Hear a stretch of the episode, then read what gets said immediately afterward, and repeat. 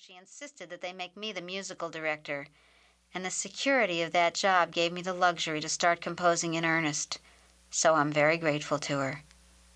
"You're welcome," Cee Cee said, feeling a chill and hugging herself to get warm. Now there was an extreme close up of Hal, smiling that philosophical smile of his Cee Cee knew so well.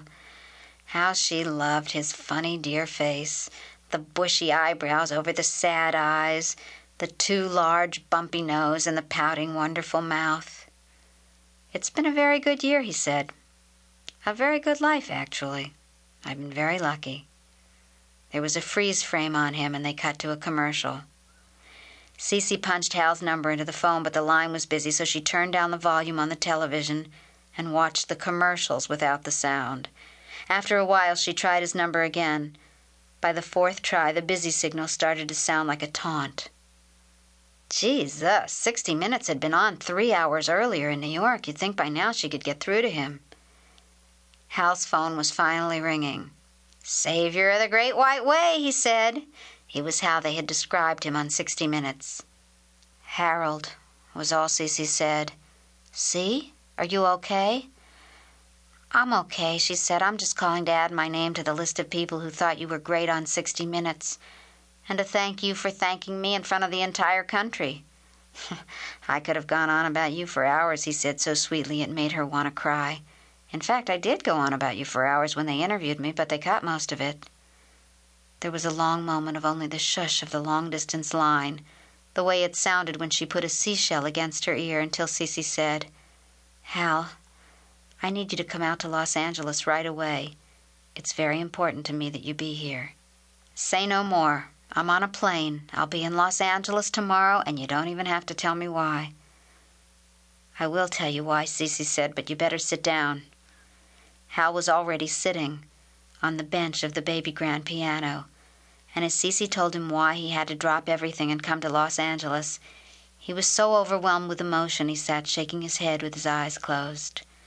And when she'd finished, he promised he was on his way and would see her as soon as possible. Then he hung up the telephone and stayed where he was for a while, picking out a few bars of "I'm Bad," because it used to be one of Nina's favorite songs in those days that seemed so long ago. Carmel, California, August 1983. Even when she wore a big hat and dark glasses because she thought they would make her look dramatically different, the disguise didn't do her any good at all because what everyone recognized about her to begin with was her nose and her bright red hair and her funny little walk. So people would still come right up to her on the street or stop her when she and Nina were walking on the beach and ask, Aren't you Cee Cee Bloom? Today, when she and Nina took a long, silent walk on the beach, nobody came over to talk. Maybe because it was just a day when everyone was too busy with their friends and their dogs and their kites to notice them walking arm in arm. Or it could have been that people did notice them, but sensed that this was a very bad time.